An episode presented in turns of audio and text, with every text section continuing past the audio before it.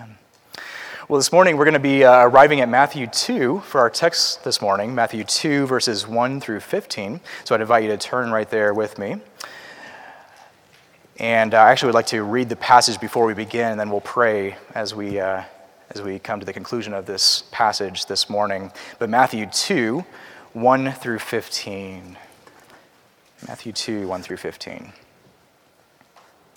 It's a very famous story, the story of the wise men coming to see Jesus. I'm sure many of us are, of course, familiar with it. If we've grown up in the church or even just been around American culture, you'll see nativity scenes, and there are usually three wise men present. This is that very story, and I look forward to diving into the text this morning with you.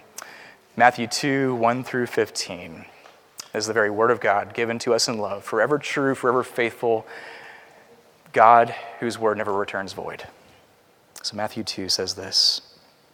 And after Jesus was born in Bethlehem of Judea, in the days of Herod the king, behold, wise men from the east came to Jerusalem, saying, "Where is he who was born king of the Jews? For we saw his star when it rose, and have come to worship him." Now when Herod the king heard this, he was troubled, and all Jerusalem with him. And assembling all the chief priests and scribes of the people, he inquired of them where the Christ was to be born. They told him, "In Bethlehem of Judea, for so it is written by the prophet, 'And you, O Bethlehem, in the land of Judah, are by no means least among the rulers of Judah. For from you shall come a ruler who will shepherd my people Israel.'" Then Herod summoned the wise men secretly and ascertained from them what time the star had appeared. He sent them to Bethlehem, saying, "Go and search diligently for the child, and when you have found him, bring me word, that I too may come and worship him."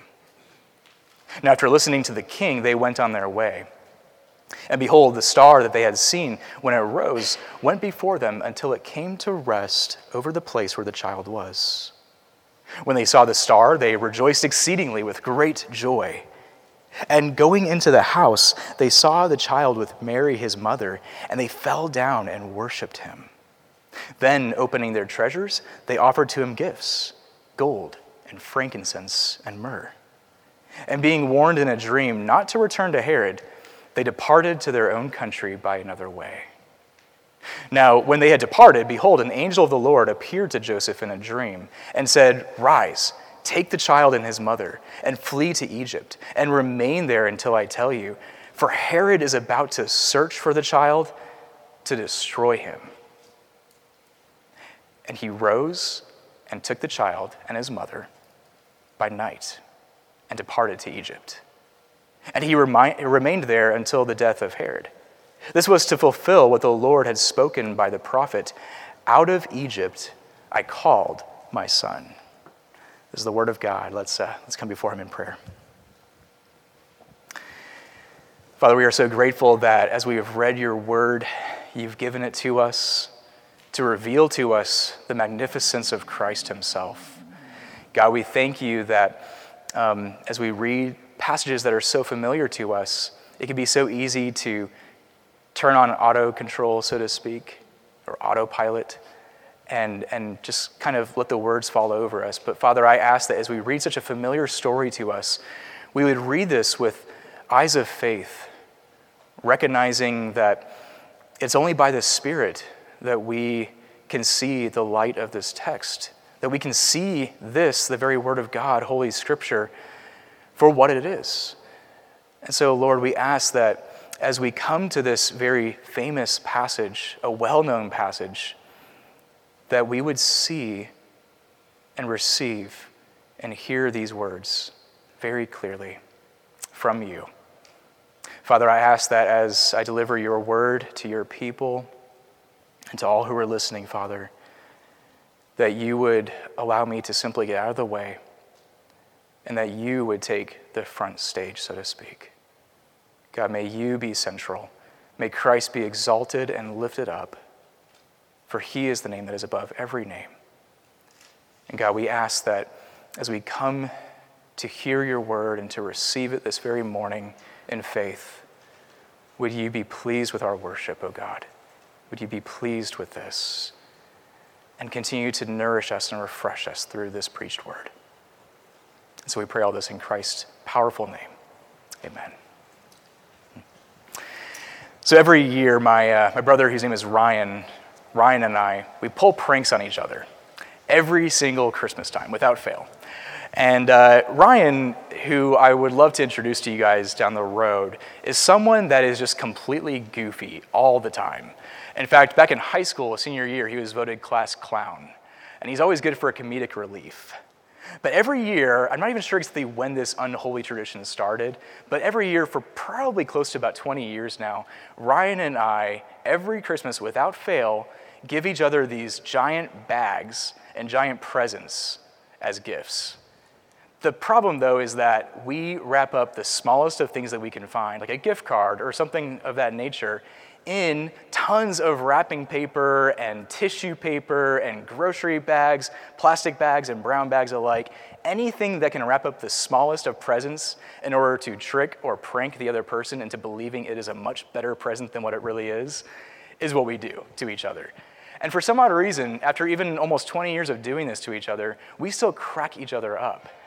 And we end up getting pictures of how goofy the present is, and nothing, no kind of paper is off limits. I'll let your imaginations go a little wild there. But nothing is off limits. If it can wrap up a present, it gets put into the bag, and it's meant to trick us. We, for as stale as that joke is, though, still, again, end up cracking each other up in our entire families. We just completely goof off at this time of the year because of how bizarre our wrapping abilities are, or perhaps the lack thereof. Well, as Christmas is only a few days away from us now, the idea of gift giving, of course, has been on probably all of our minds, I imagine. And it's interesting when we think of the idea of gift giving, that the very nature of giving a gift is that we are masquerading something by nature, or masquerading what is actually about to be given, with good intention most likely, but the appearance of what is there, the bag or the tons of paper inside the bag, whatever it is, it's masquerading the real thing. In other words, there is a stark difference between the appearance of the gift and the actual gift itself. Well, we see the same very thing right here in the text of Matthew 2. We have before us, as is our theme of Advent this very morning, this theme of love, we have both an appearance of love in verses 1 through 8, but also actualized love in verses 9 through 15. The appearance of love, but also actual love. See, try as we might as people, no amount of figurative wrapping paper that we put on our love for other people, or our best attempts at conveying love without the actual heart of love behind it, will prove to be genuine. And that's why this idea of an appearance of love versus actualized love is so important for us to uncover this very morning. In fact, when we do not love one another genuinely, as Romans 12, 9 through 10 tells us to do, this is what results in all kinds of conflicts in the church and in our families. As James tells us, it's when our passions, our pride, and our own egos within ourselves war against ourselves and other members of the church. It's in these times that we begin to bite and to devour one another, rather than building up one another in genuine love. And so this morning, our Advent theme of love is displayed right here in the text of Matthew 2, 1 through 15, in a somewhat peculiar way. It might not be exactly obvious at first, but again, I will venture to say that we see an appearance of love in the first half and actual love in the second half. So as we begin to unpack this concept of love from our passage, I think it's important to emphasize a key word that we probably saw a couple times here in this very passage. And it's that word, worship. Worship. We know from the very law of God that our highest aim in life is to glorify Him and to enjoy Him forever fully. And we know from the very law of God that our highest aim when it comes to love is to love the Lord our God with all of our heart, our soul, our mind, and our strength. And secondarily, to love our neighbor as ourself. And so, therefore, to worship God is to actually love Him and to stand in awe of Him, for He is who He is. And we are designed to ascribe the praise that is due His name in recognizing who He is. Now, in the first half of this passage, we'll see this notion of a desire or a want to worship Christ, the Christ child, from both the wise men but also King Herod. And of course, we know from the story, there's a stark difference between the two of them. Again, in verses 1-8, there's this appearance of love as Herod says, oh, I want to go worship the Christ. And yet the love, quote unquote, on the part of Herod is truly only wrapped up in figurative tissue paper and grocery bags. See, the promise of worship that Herod had promised was intended only to fool and to deceive God's people. Now, seeing that this, our passage, is a narrative by nature, I find that it's crucial to understand the context of Matthew 2 in light of the larger picture of history leading up to this very event. And so, in this particular sermon, I want to actually go back in time a little bit and uncover the Jewish history that was leading up to Matthew 2. See, though this story about Herod who sought to destroy Jesus is, again, so familiar to us in many ways, along with the wise men who sought to worship him, it's often the most familiar of things in life that we are prone to miss. I mean, how many times do we miss the turn to a familiar place, even here in town, as we're going from one spot to another? It's easy for us to become so familiar that we might miss a turn. In the same way, it's easy for us to miss what is going on in the text because of the familiarity of the text. For instance, just as a couple case in points, when we think of the word or the name Herod, a lot of us probably picture King Herod here, but I imagine most of us might not know that there were actually 6 different Herods within the New Testament time that it was written. 6 different Herods. Not all of them are mentioned in Scripture, but there were 6 different ones, and he himself was the father and grandfather of the other ones that followed him. In the same way, the Magi from the East, as we know from a lot of Christmas songs, we might think that there were 3 of them coming from Orient, from the Orient land. And yet we know from church history that there were likely probably 12 or 14 or even more, potentially, because they made such a big scene as they entered Jerusalem. They were probably not just 3 in number, but many, many more in a caravan. And so, given those kinds of cases in mind, I think it's important to take a moment and explain a little bit of the background of Matthew 2 before we dive deeply into the text and these events that transpired. So, King Herod, let's focus on him for a little bit here. King Herod himself was a master of disguise. When I was thinking about his persona, he probably would have fit very well with some of our favorite politicians in D.C. because he knew how to play the part of bipartisan politics inside and out. And in fact, he did this so well that he actually married into the line of the Maccabees by marrying Mariamne, the first of the Maccabean line. Mariamne herself was actually from that line of the Maccabees who revolted against the Greeks and who actually took to actually free Israel from Grecian rule about a century prior to Herod's reign, around 167 BC or so. And Herod himself began to reign in 37 BC, a number of years later, and yet though he himself had married into the Jewish line and was ruling as a puppet king over southern Israel and Judah, he himself also bowed the knee to the Roman Empire. He sought fortune and good standing before the Romans as opposed to true protection for the province of southern Israel, as they themselves desired resistance and separation from Rome. Herod the Great, the first of the Herods that we see in Scripture, was himself an educated ruler, gifted in the art of combat and rhetoric and architecture, and even political persuasion.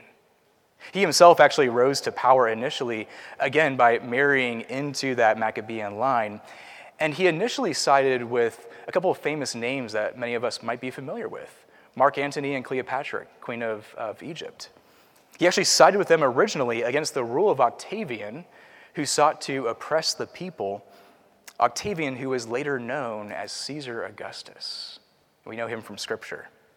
However, as Octavian finally defeated Mark Antony, around 31 BC, and the rule of power began to shift away from the Roman Senate to the Roman Empire, Herod the Great himself swiftly became a turncoat, so to speak, and paid homage to the emperor and sought to act as a vessel of Rome who kind of played the party line between the Jews and the Romans.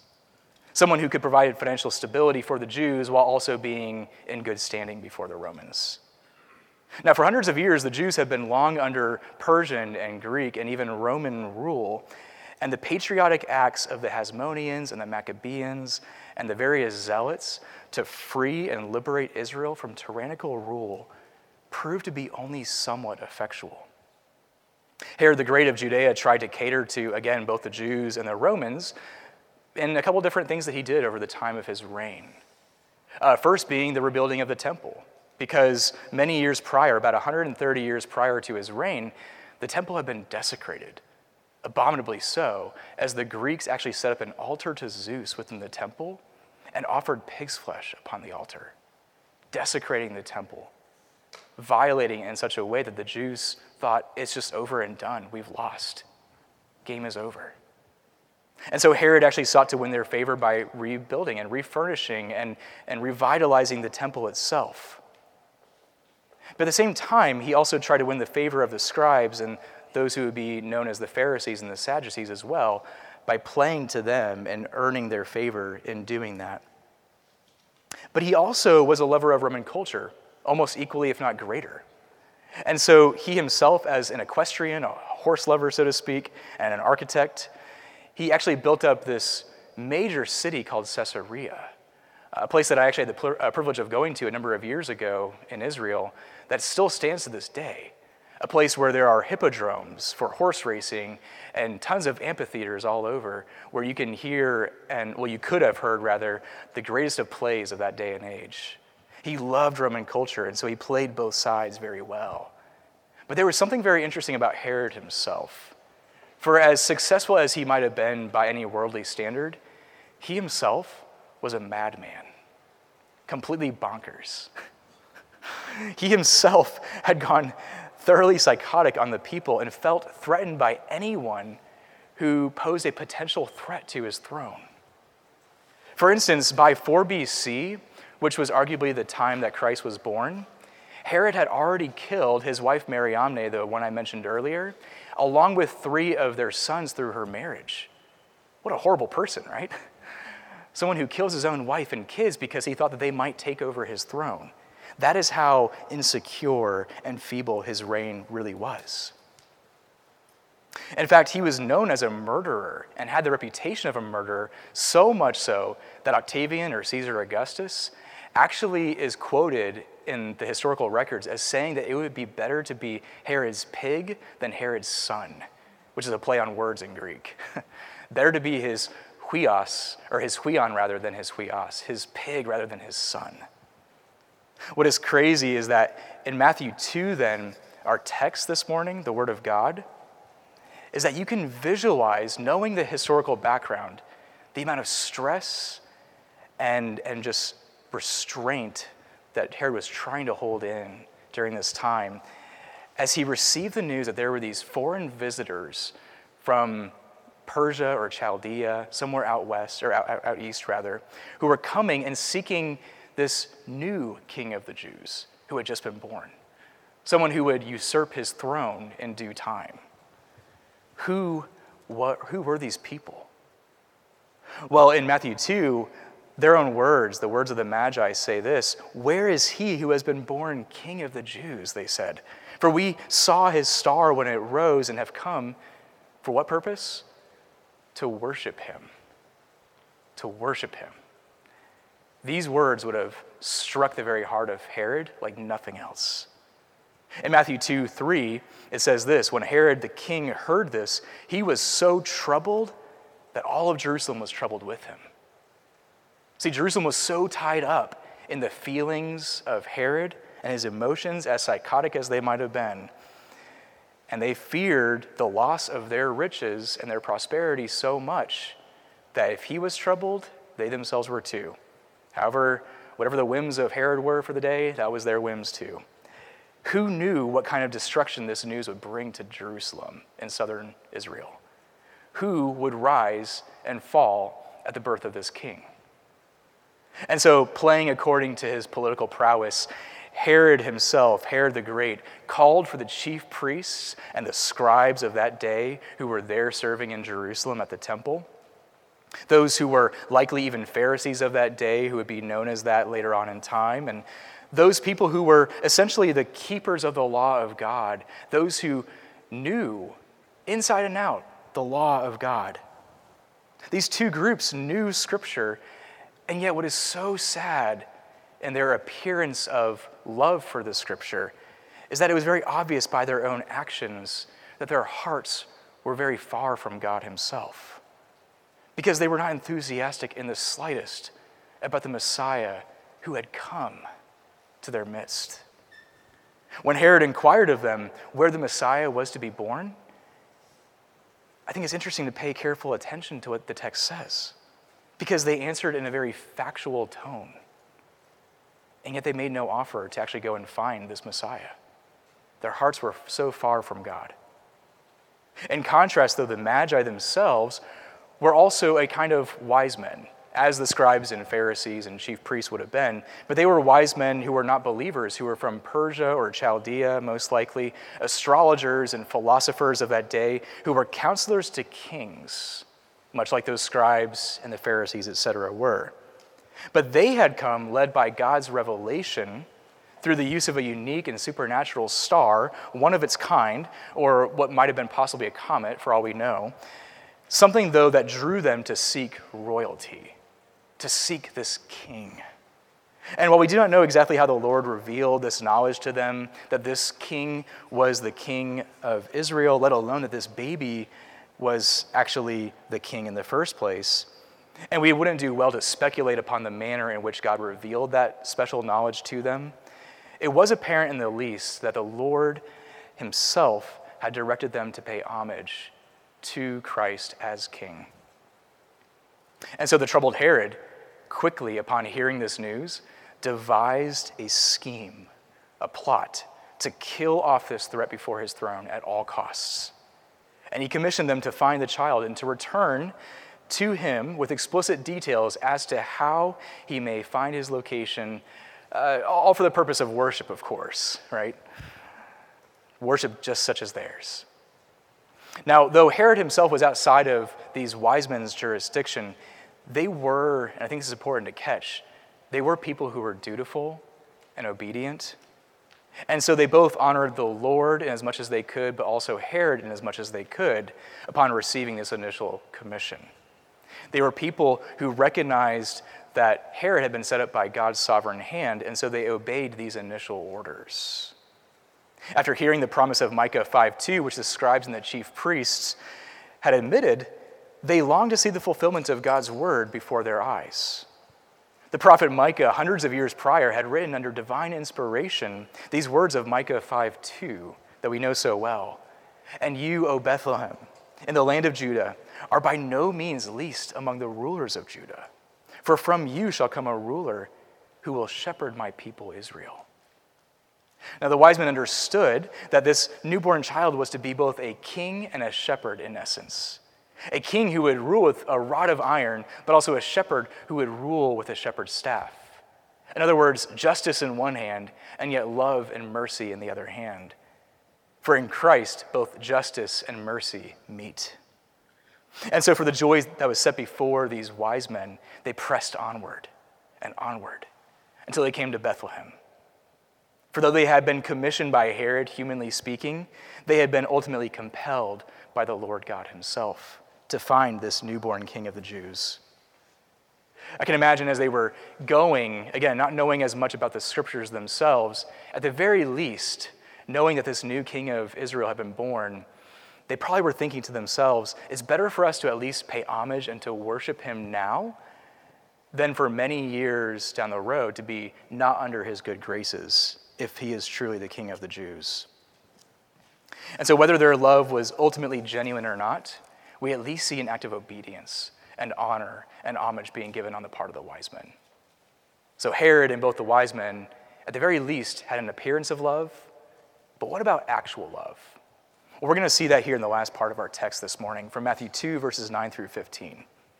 See, in juxtaposition to the appearance of love for Jesus that Herod and the religious leaders of Jerusalem had expressed, the wise men themselves were, in essence, led by an actual love, or again, at least an honor for this new king.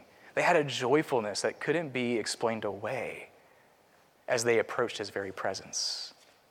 See, where Herod and the people of Jerusalem had been largely numbed to the news of Christ's birth, the wise men had essentially become heralds of this good news.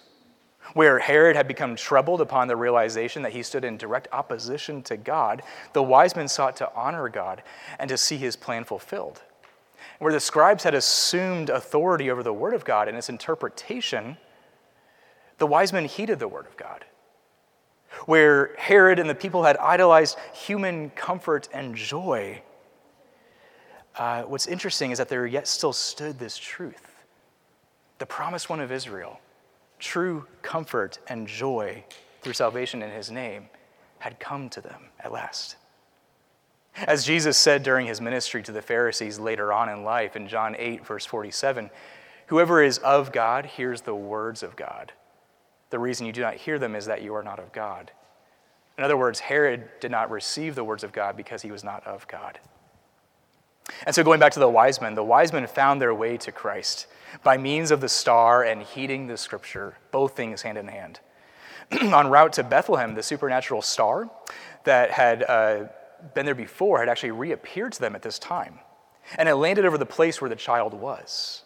They were then filled with joy upon joy, literally a kind of joyful joy with great exuberance that filled their mouths. Excitement was in the air. Now, I imagine if we were there firsthand to experience this, we would feel the exact same way, coming to the King of Kings and Lord of Lords, born in a manger stall. And so the wise men humbled themselves before Jesus as they approached him and his very lowly throne. They went into the room where Mary and Joseph were staying and gave Jesus those famous gifts of gold and frankincense and myrrh. Now, whether these kinds of gifts had a prophetic tone or not, ultimately, the text itself is not very obvious in what they were meant to impart. But at the very least, these three gifts would have cost the equivalent of tens of thousands of dollars by the standards of that day. So at the very least, these wise men gave so much of themselves for the purpose of this king and honoring him as such. Up until this point, though, their love for Jesus had been mostly idyllic. It had been based upon this idea that he is the king, and yet now in this very moment, they recognized him as such. And so we know from the text that shortly after, they received a vision in the night from an angel of the Lord who told them not to return to Herod and to rather disobey Herod based upon the explicit instruction of God. And so the wise men obeyed, and they exercised their love for this low-born king by civilly disobeying the king who ruled over them in tyranny. Now, shortly after their departure, Joseph himself also received a message from an angel of the Lord. We know that from verse 13, where it says this, the angel said to Joseph, "Rise, take the child and his mother and flee to Egypt, and remain there until I tell you, because Herod is about to search for the child to destroy him." And so Joseph immediately did that very same thing, and under the cover of the night, took Mary and the child away to Egypt, away to safety. See, in that very moment, what is interesting to us is that Christ himself, even there in his infancy, was fulfilling all kinds of prophecy from the Old Testament.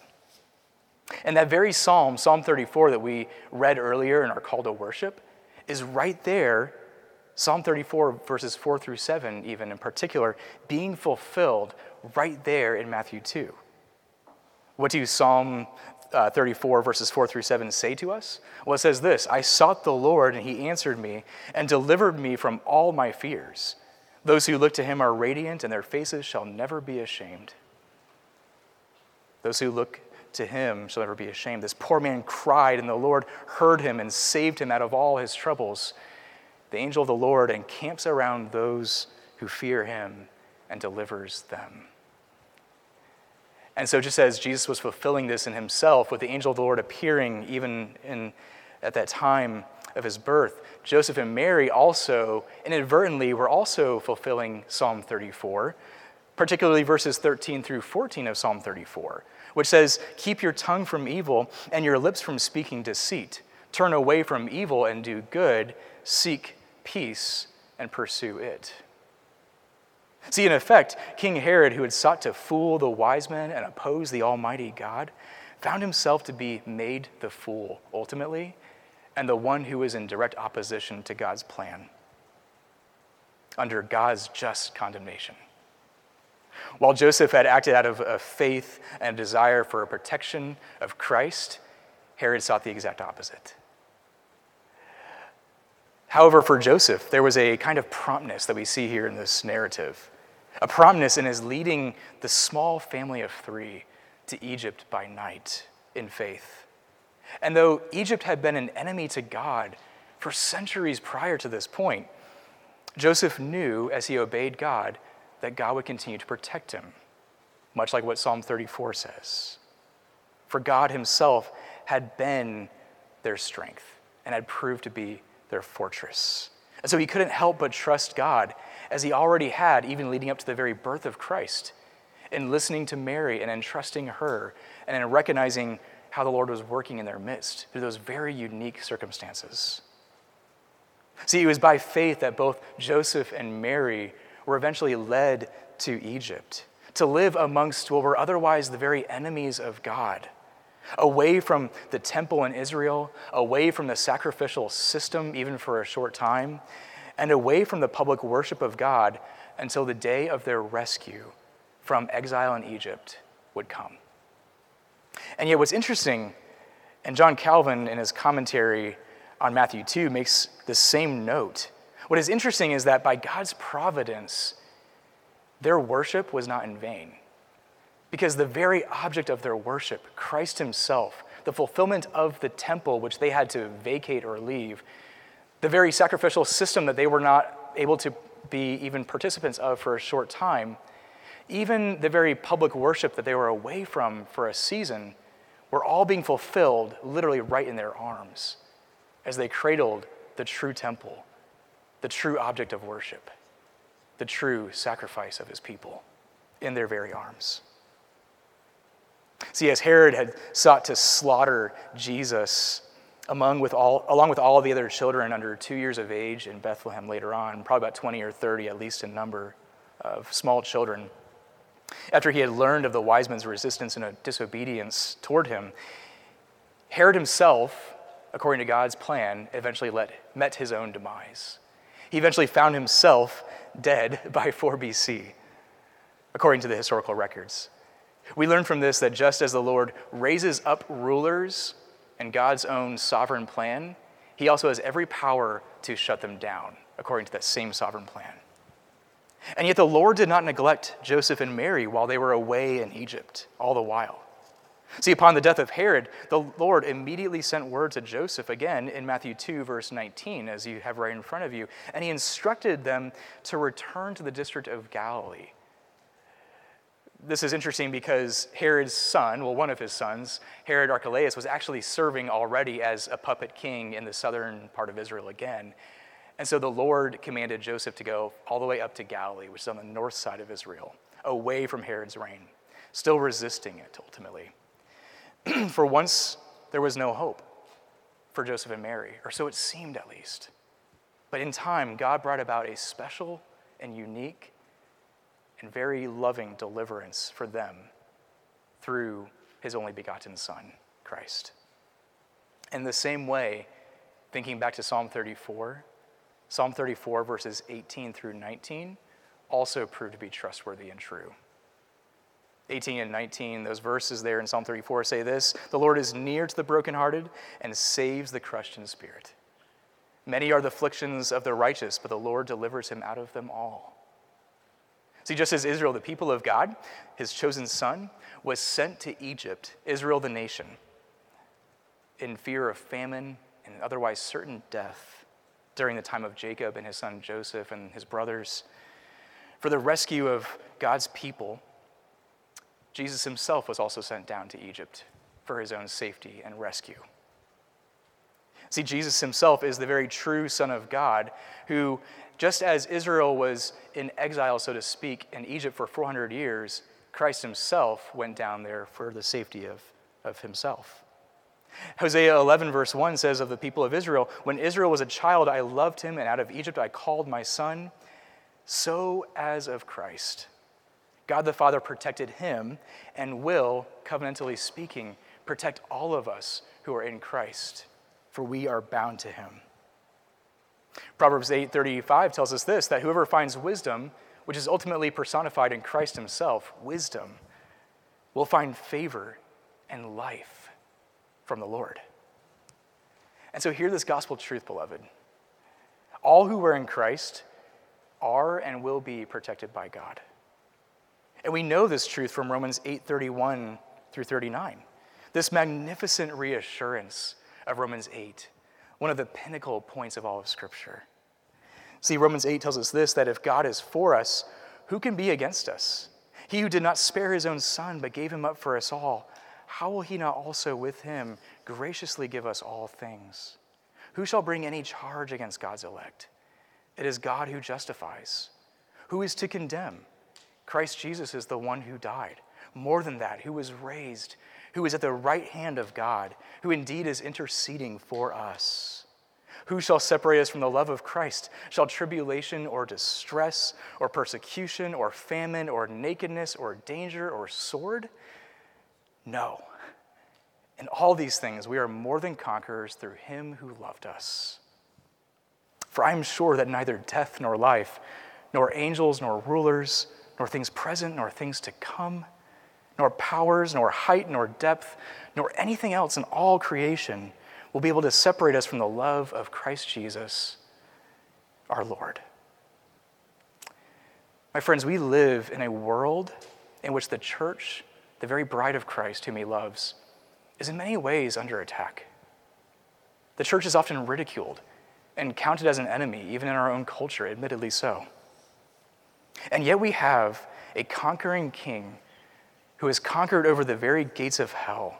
The gates of hell cannot even overcome him. Though the kingdom of his grace is still expanding and spreading to distant shores, we often here in this life continue to feel the tension and the turmoil and the sadness and despair as we perceive that Christ's kingdom is maybe not expanding the way that we want it to, that we would have it in our own terms. In fact, many of us, like myself, have felt as though the church has been under attack, even perhaps this very year, when it comes to the just insensitivities of certain politicians toward how we worship and our right to worship. But come what may, no matter what comes in the next year, our God himself and the worship of him will not be stifled. It will not, for it cannot. See, just as we see in Revelation 12, that Satan, who is truly the enemy, capital E enemy of God's church, who is characterized as a great red dragon, rose up to destroy Jesus at the time of his birth, as we see in Matthew 2 even, the Lord delivered him to safety. The Lord will also deliver us to safety.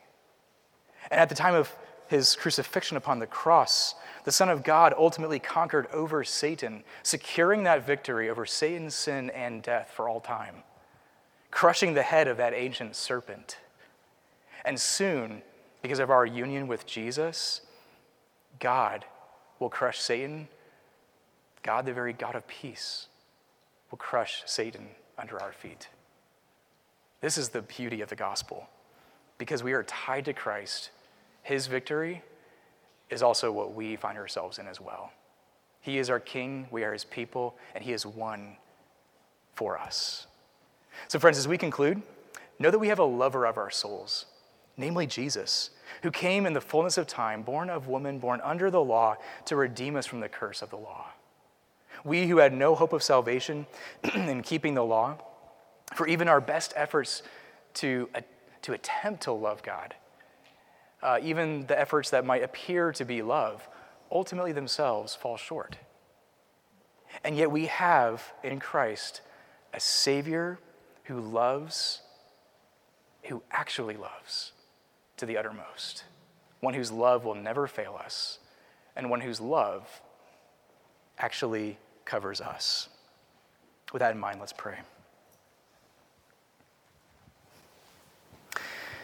Father, we are so grateful that as you have given us your word, we recognize that it is trustworthy and true. God, we thank you that as we've come to a very familiar passage this morning from Matthew 2, that we have the reassurance that we are so deeply loved by Christ, that apart from him we have nothing. God, we thank you that we have stability and confidence in his name. For there is no other name given among men by which we must be saved, save for Christ. So God, we ask as we move into this time of communion with you by your very Spirit, would you refresh us? Would you cause us to see Christ, the King, in all of his beauty?